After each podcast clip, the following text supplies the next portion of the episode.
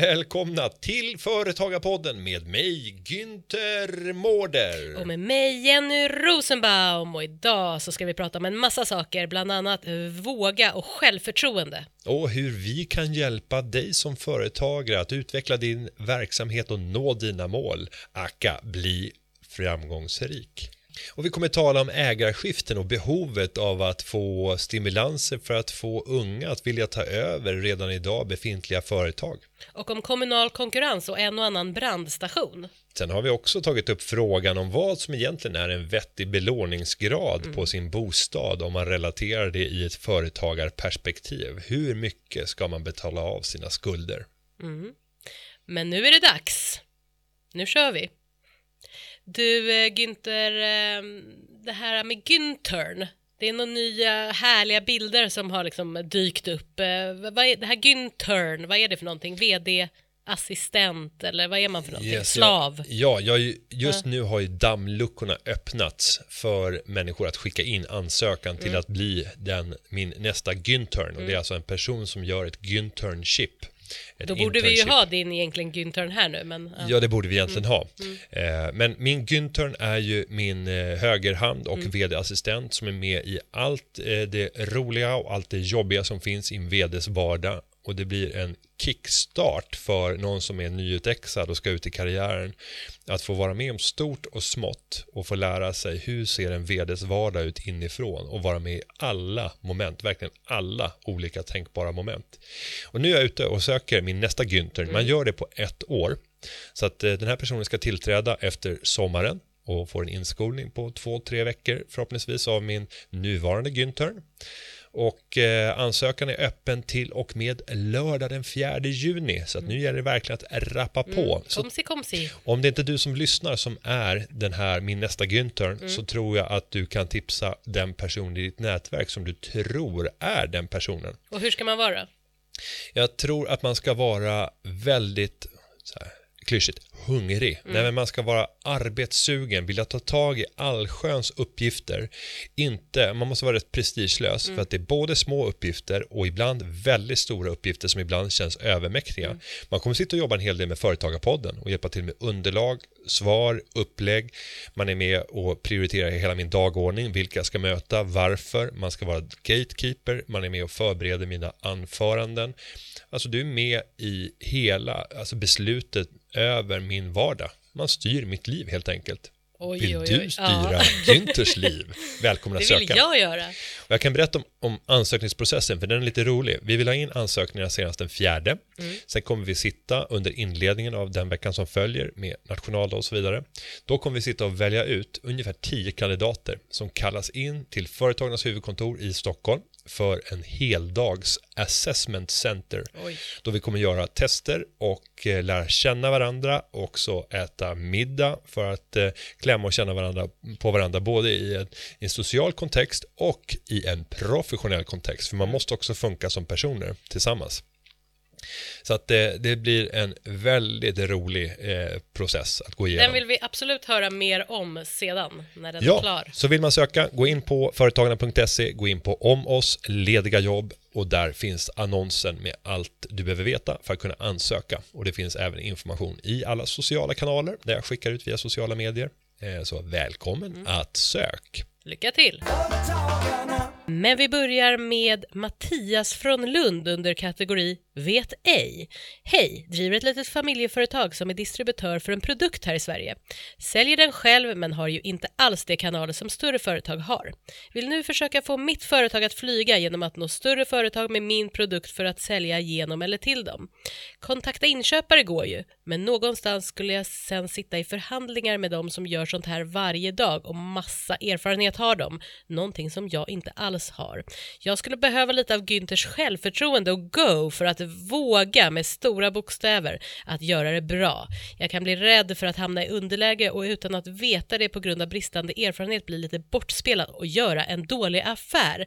Tack för en rolig och lärorik podd. Vad säger du Günther? Våga och ditt självförtroende, Ja. det är en bra kombination. Jag kan omedelbart eh, servera. Härmed överräcker jag en del av mitt överflödiga självförtroende till dig, Mattias. Varsågod. Då Nej, går vi vidare. Då går vi vidare. Nej, men det här är ju en, en jobbig eh, fråga, för många har nog varit i säljsammanhang där man känner att man inte kommer till sin rätt, man vill ju ha sagt annat och så blir man nervös eller man förstår inte vad det är som går fel. Och det enda du kan göra är att försöka liksom skala av känslan av hur viktigt det är. Ju viktigare vi tycker att någonting blir, desto mer nervös och mer ställda blir vi oftast inför vår uppgift. Så det är att ha en avslappnad attityd inför det man ska göra. Och det kan man först få när man känner att man är rätt fri. När det inte har så mycket, alltså när det inte gör så mycket om det skulle gå fel, då är det lättare att prestera bra. Men du tänker inte så här, eh, nu tänker jag juristförhandlingar, alltså vi har ju haft mycket, man har på juristlinjen också så här förhandlingsspel, det är ju liksom så här, nu är det allvar och så bygger man upp ett scenario, men det kanske inte funkar på ekonomiskt, alltså det kanske är svårt att förbereda sig så, eller? Ja, jag, jag tror att det bästa det är att själv lära sig genom egen upplevda händelser. Mm. Åh, det där är ju så tråkigt att säga, för det, jo, för nej, det är så lätt att säga. Nej, men du ska säga vad du ska göra. Ja. Mm. Det, om du är företagare så får du säkert många som pitchar på dig och försöker sälja på saker. Mm. Och fundera över, så fort du får en pitch, var det här bra?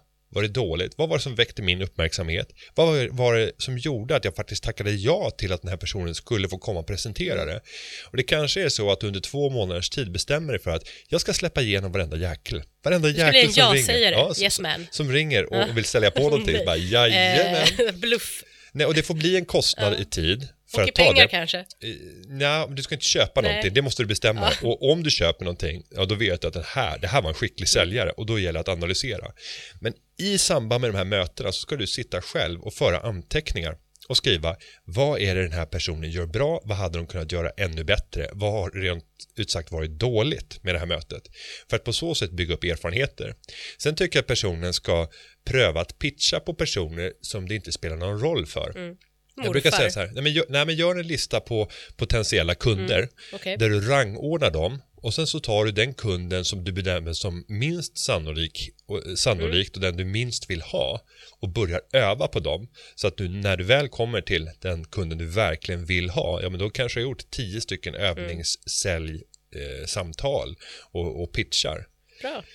Och det är samma sak när man deltar i så här pitchtävlingar och, och liknande. Hur ska man göra för att kunna vinna? Jo, det handlar om övning. Att vara ute och testa mot olika typer av församlingar. Kör din pitch. Var är styrkan, svagheten? Det där gäller samma sak när det gäller affärsidéer. Många är alldeles för rädda för att prata med andra om affärsidén. För då tänker man så här, åh, tänk om någon den, stjäl. ja. Men 90% av allting handlar om att exekvera. Sättet du gör det på. Och de flesta kommer aldrig orka göra det. Så att eh, du kan vara rätt säker på att gå ut och våga tala om din idé, din säljprocess, vad du behöver träna på för att få in synpunkter, idéer som gör att du kan utvecklas. Det enda sättet att utvecklas det är att träna. Vi kan inte läsa oss till i böcker. Vi kan lära oss lite mer när vi praktiserar genom att göra sånt där spel som du sa, att ha sådana typer av moment. Men det absolut bästa, det är övning i skarpt läge. Men man kanske kan ha en skärmsläckare på telefonen med en bild av dig för att liksom varje gång man känner så här, nu måste jag Lysande. våga, då bara ha, så här, trycker man på för att se om man har ett meddelande så bara, där står Günther med liksom häftig blick och då kommer du känna så här, ja, jag kan göra det, jag Om vågar. han kan så kan jag. Ja, men det, det där kommer väl ibland som tips Mm. om man gör sådana här övningar på arbetsplatser där man får skriva bara goda saker om varandra på en papptallrik. Mm. Ja. Och sen får folk sätta upp den där och fundera så här, du är fin, Mm. du är rolig, jag gillar dig som kollega. Men för att ge tryggheten och kraften. Eh, Mm. men det ibland kan sånt flosk- hjälpa kanske. Mm. Ja, det kan kännas lite floskligt, men, men i grunden handlar det om att bygga ett självförtroende. Och ofta så är det inte de som har det absolut bästa erbjudandet, utan det är de som har de absolut skönaste människorna som man vill göra affärer med. Det handlar väldigt sällan om produkten i slutändan, utan att man vill känna sig trygg, man vill känna att det är roligt Mm. att göra affärer, ett skönt företag eller leverantör att vara en anslut Och då tipsar jag om till. den här skärmsläckaren där man ser Ja. dig. Varsågod Mattias. Eh, gå ut och till. googla bilder på Mm. Günther. Mm. Så kommer allting lösa sig. Lycka Eller- till!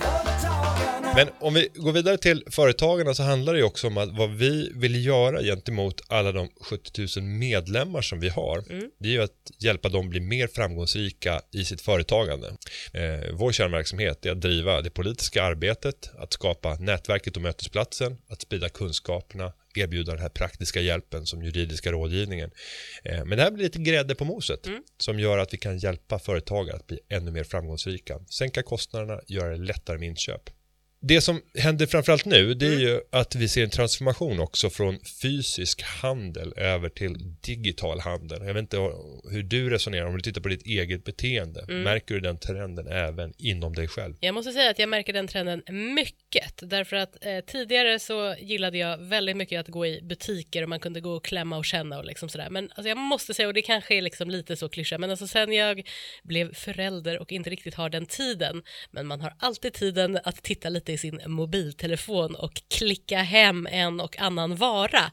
Och jag har sällan blivit besviken måste jag säga, alltså på själva utförandet, alltså servicen, eh, hur lätt, alltså hur snabbt. Till exempel jag var förra veckan i en butik, det fanns en väldigt fin sko som jag ville ha, den fanns inte i min storlek. Alltså på fem minuter hade jag klickat hem den när jag bara hade lämnat butiken och dagen efter fick jag min fina sko i brevlådan. Fantastiskt! Så att jag måste säga att jag är, är överraskad. Jag har börjat använda näthandel väldigt mycket.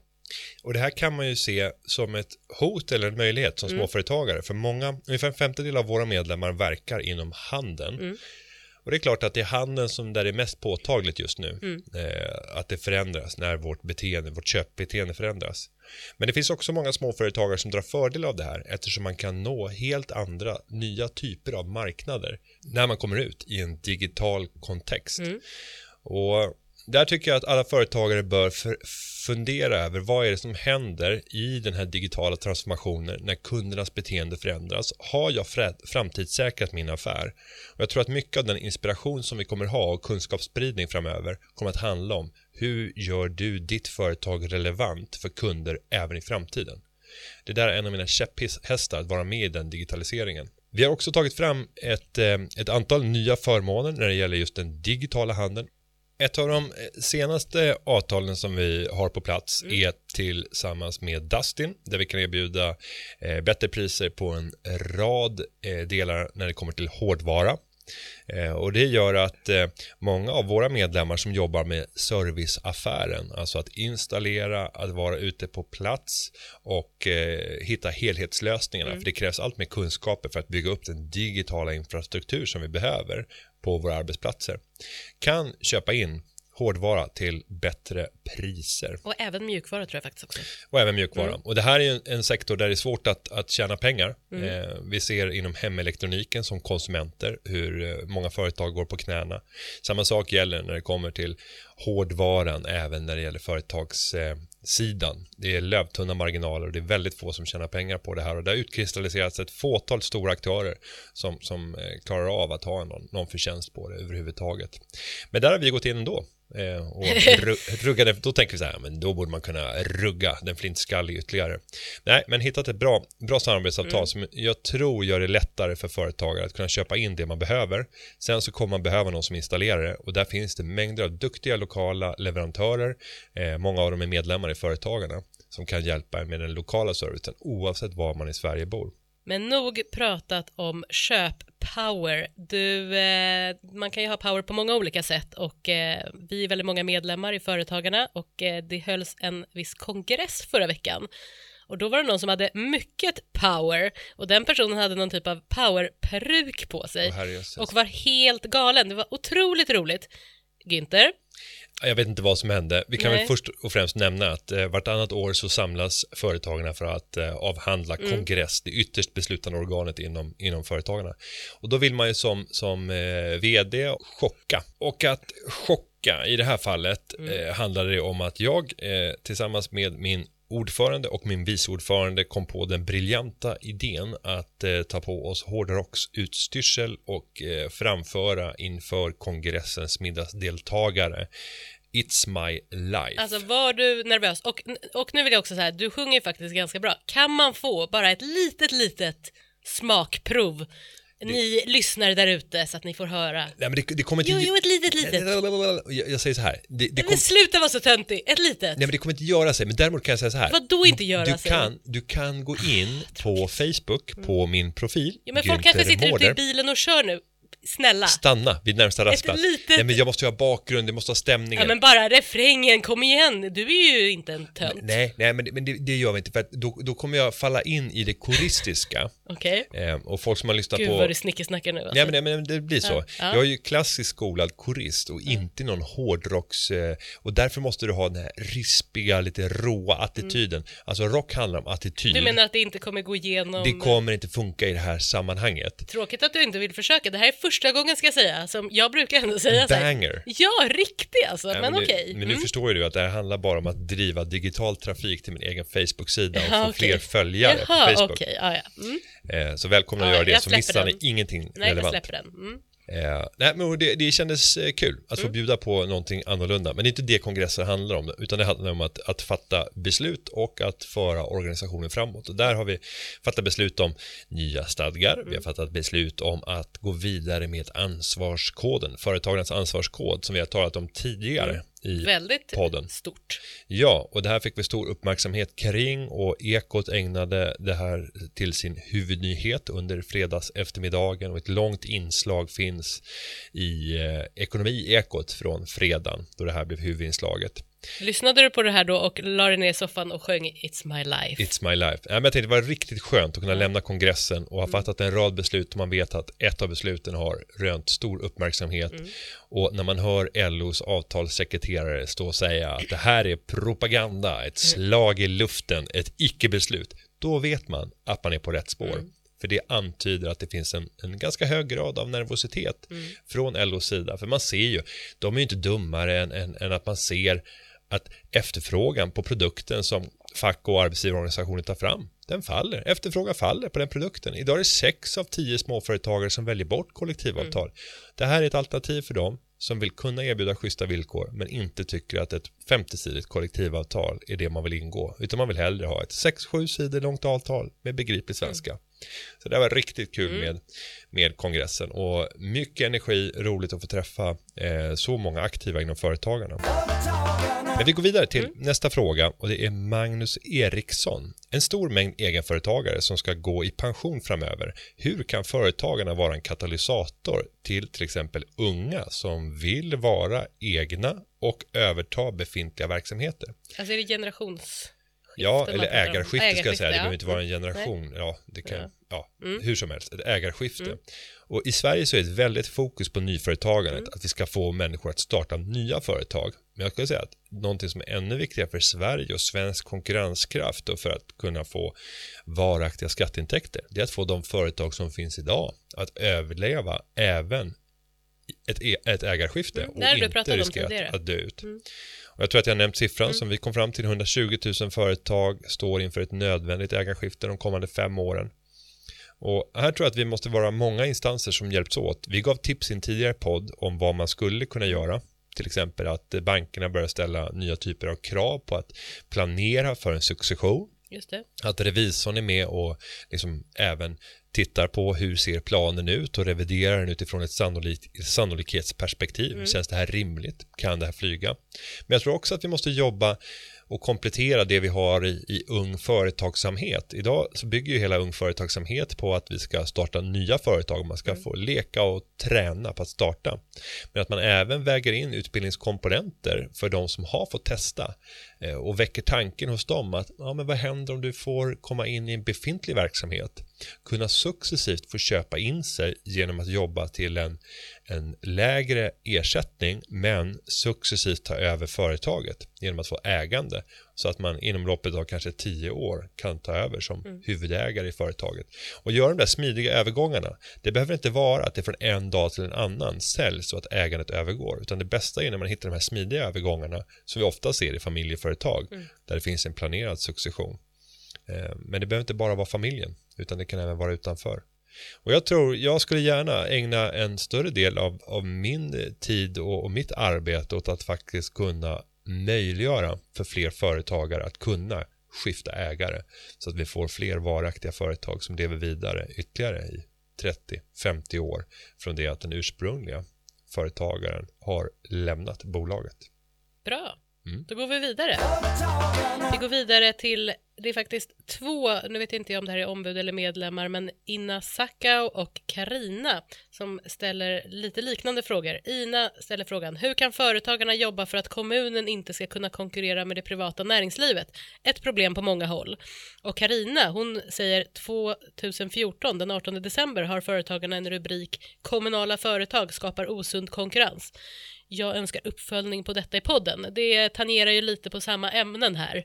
Eh, kommun, eh, konkurrens eh, och, så ja, och så vidare. Ja, och för att upplysa om vad det handlar mm. om. Det, det, vanligaste exemplen som man hör när det gäller den här typen av konkurrens det är typ en kommunal simhall mm. eller en kommunal ishall som även driver ett café i kommunens regi. Ja, med, mm. med kommunanställda mm. eftersom de jobbar på anläggningen och eh, då säger ju statuten där att eh, ja, det ska inte drivas i vinstintresse. Precis.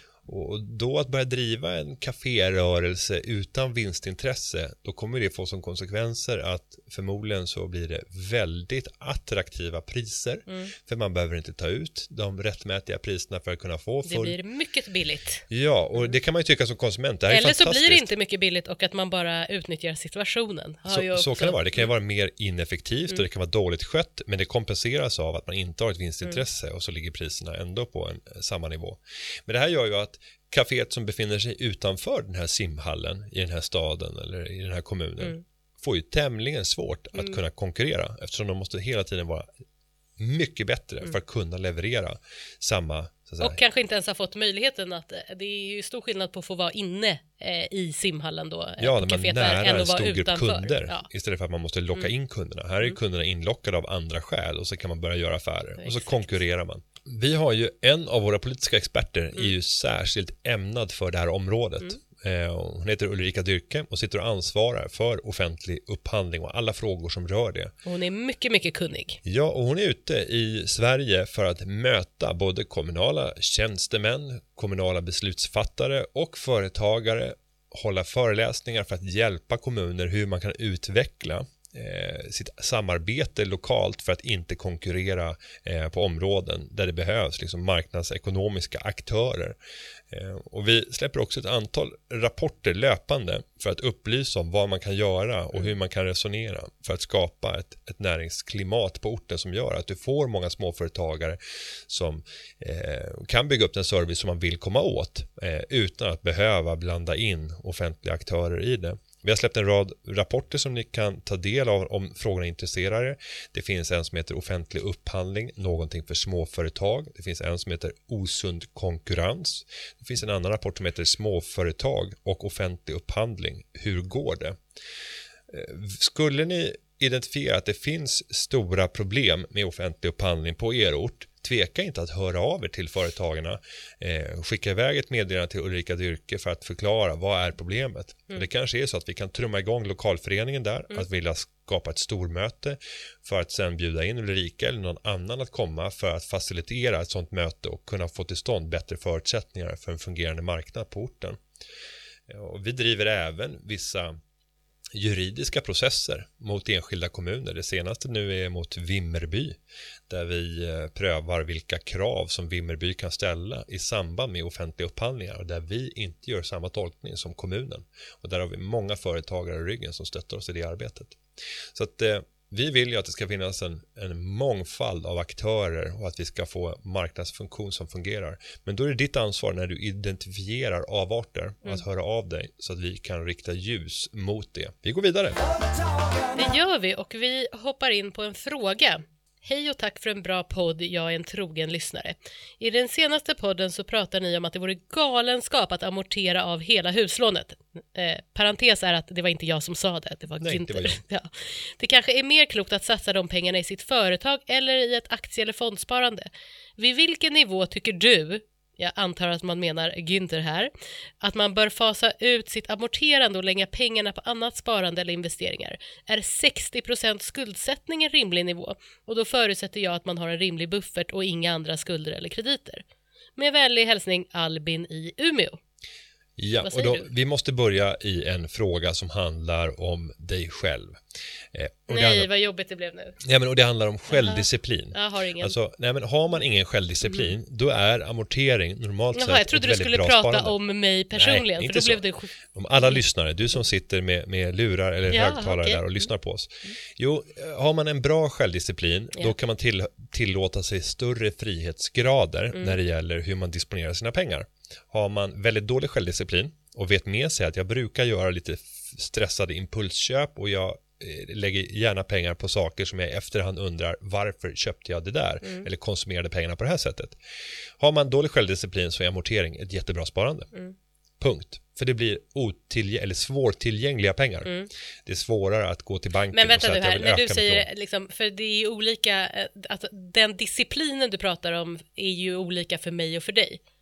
Ja, men om vi säger så här, att ska man amortera 3000 kronor Mm. i månaden trots att jag inte omfattas av amorteringskravet? Mm. Och Då är svaret ja om du har dålig självdisciplin. Om de där 3000 kronorna annars hade gått till lös konsumtion som du knappast känner någon glädje Mm. Då, av för, i för det där är intressant, för att in, när man tänker på förra, jag tror vet inte om det var i förra podden, men det har inte så stor betydelse. Då var ju svar, ditt svar så här, nej, man ska inte amortera. Men då sitter ju du och pratar om att man har jättemycket pengar någon annanstans. Men jag tror Nej, att, Mm. inte jättemycket, men om man står inför valet att antingen amortera eller att låsa pengarna i annat sparande. För att har man bestämt för att amortera så är det ju ett sparande av en Mm. Ja. form. Och då kan man inte jämföra ett sparande med konsumtion. Det är två Mm. helt olika saker. Men sparande i bostad genom amortering och sparande på finansiella marknader är- genom finansiella mm, produkter okej. eller genom att investera i sitt eget företag. Det är en annan sak. Mm, men nu tänker man att antingen, ja, okej, men då tänker man så här, eh, amorter, för att man kan, eh, om man lyssnar lite snabbt, tänka att nej, men amortering generellt är inte bra. Men då är det så här, amortering 3000 kronor eller köpa skor 3000 kronor. Ja, Mm. det blir en väldigt stor skillnad.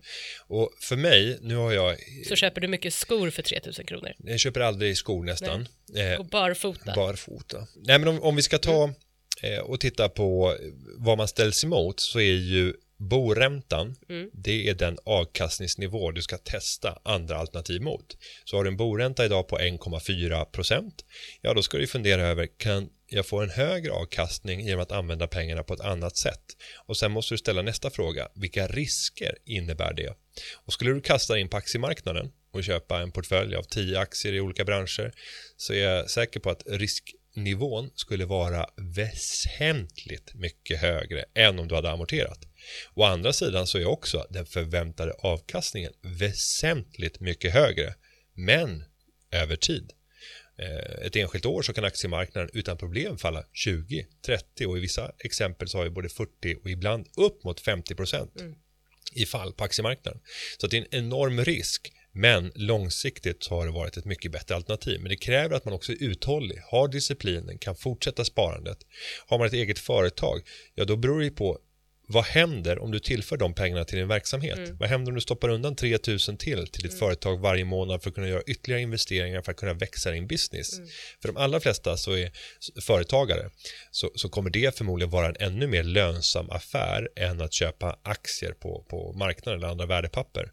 För att där kan du själv ha kontrollen över värdeskapandet och du kan förverkliga din framtida försörjning på ett annat sätt genom att du bygger din verksamhet. Jag vet inte, har vi- svarat på frågan? Alltså, så det Men här vad är rimlig nivå? Nej, ja, jag skulle 60 skuldsättning, är det en rimlig nivå? Det är det. Ja, absolut. Jag menar, då klarar man ett prisfall Mm. på 40% och har fortfarande inte eh, en, skuldnivå Mm. som överstiger tillgångens värde.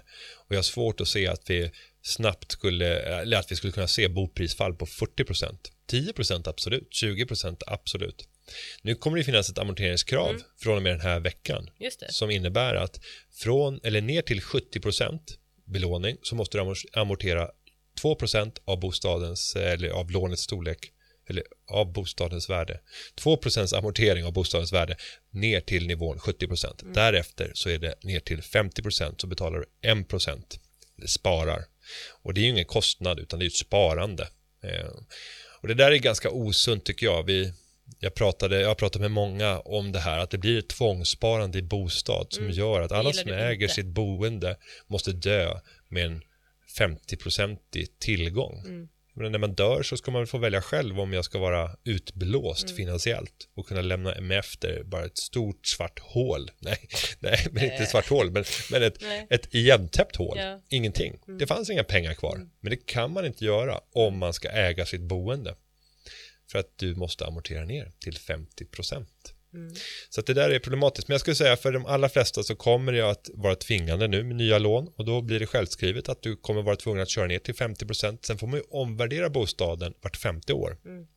Förhoppningsvis så kommer det att ge ett inflationsskydd och göra att vi vart 50 år kan skriva upp värdet på bostaden och få lite gratis amortering då Mm. och göra att takten kanske snabbare kommer ner till 1 procent och kommer under 70 procents belåning. Mm. Men vadå, det finns ju ändå en bra tanke, tycker, du tycker inte det? Med att ha ett amorteringskrav. Nu, nu är inte alla människor som äger bostad en sådan som du.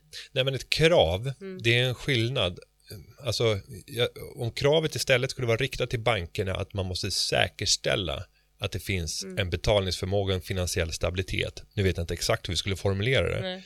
Men jag personligen har ju mer finansiella tillgångar än vad min bostad Jo, men kostar. det var ju det jag sa, du personligen, men de flesta har ju inte det. Till exempel, Nej, men jag omfattas ju av ett krav. Ja, det, jag- det är ju sant, men, men om du tänker, du menar att det ska orimligt. finnas undantag? Ja, då? självklart. Ja. Det är helt orimligt att jag skulle behöva amortera ner. Du kommer Om jag aldrig flytta.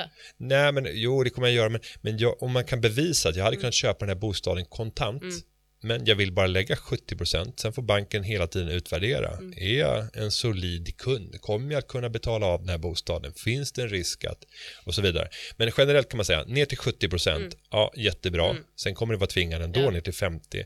Men det finns inget eftersträvansvärt, tycker jag, att gå långt Men under hur, 70% och du som då är belåning. kunnig inom ekonomi, eh, finns det något annat land i Europa där man inte har amorteringskrav?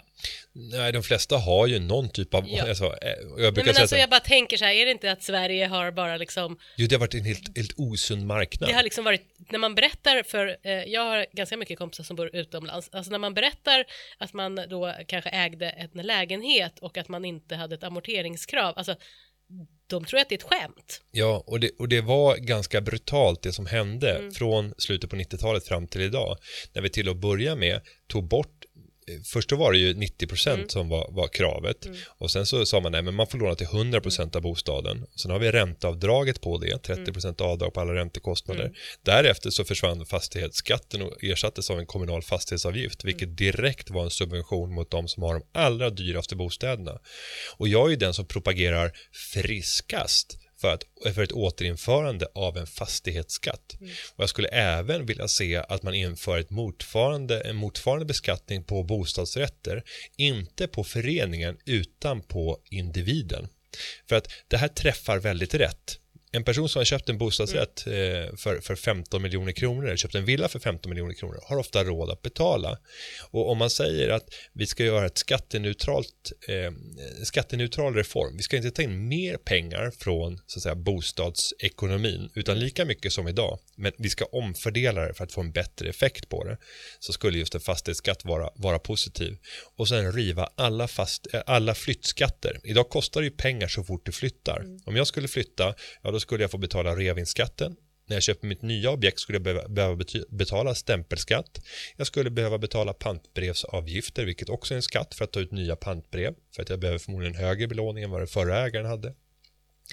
Ja, det här är ett ämne som berör. Ja, och de här grejerna kommer att innebära att vi gynnas av att stanna kvar i vårt nuvarande boende, bygga ut och bygga om och bygga till istället för att anpassa vårt behov efter den verklighet, det verkliga behov som, som föreligger. Och det gör att många 40 och 50-talister sitter kvar i sina stora hus då familjen fortfarande fanns hemma. Nu är barnen utflugna sedan 10-15 år.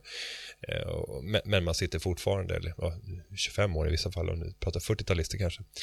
Men, men i, i grunden så skulle de gynnas själva av ett mindre boende. För de fick en bättre levnadssituation och samtidigt så skulle vi frigöra mängder med kvadratmeter på, på men nu blev det här bostadspolitik. Ja, nej, det, blev det här väldigt... kommer jag att debattera Ja. i eh, Almedalen. Mycket Ehm, intressant. Så Det... jag kommer att ha ett, ett bostadsseminarium där jag går hårt åt och talar om också hur den heta bostadsmarknad vi just nu har skapar tillväxthämmande effekter på, på eh, arbetsmarknaden och för företag i tillväxtregioner det får vi återkomma till. Ja.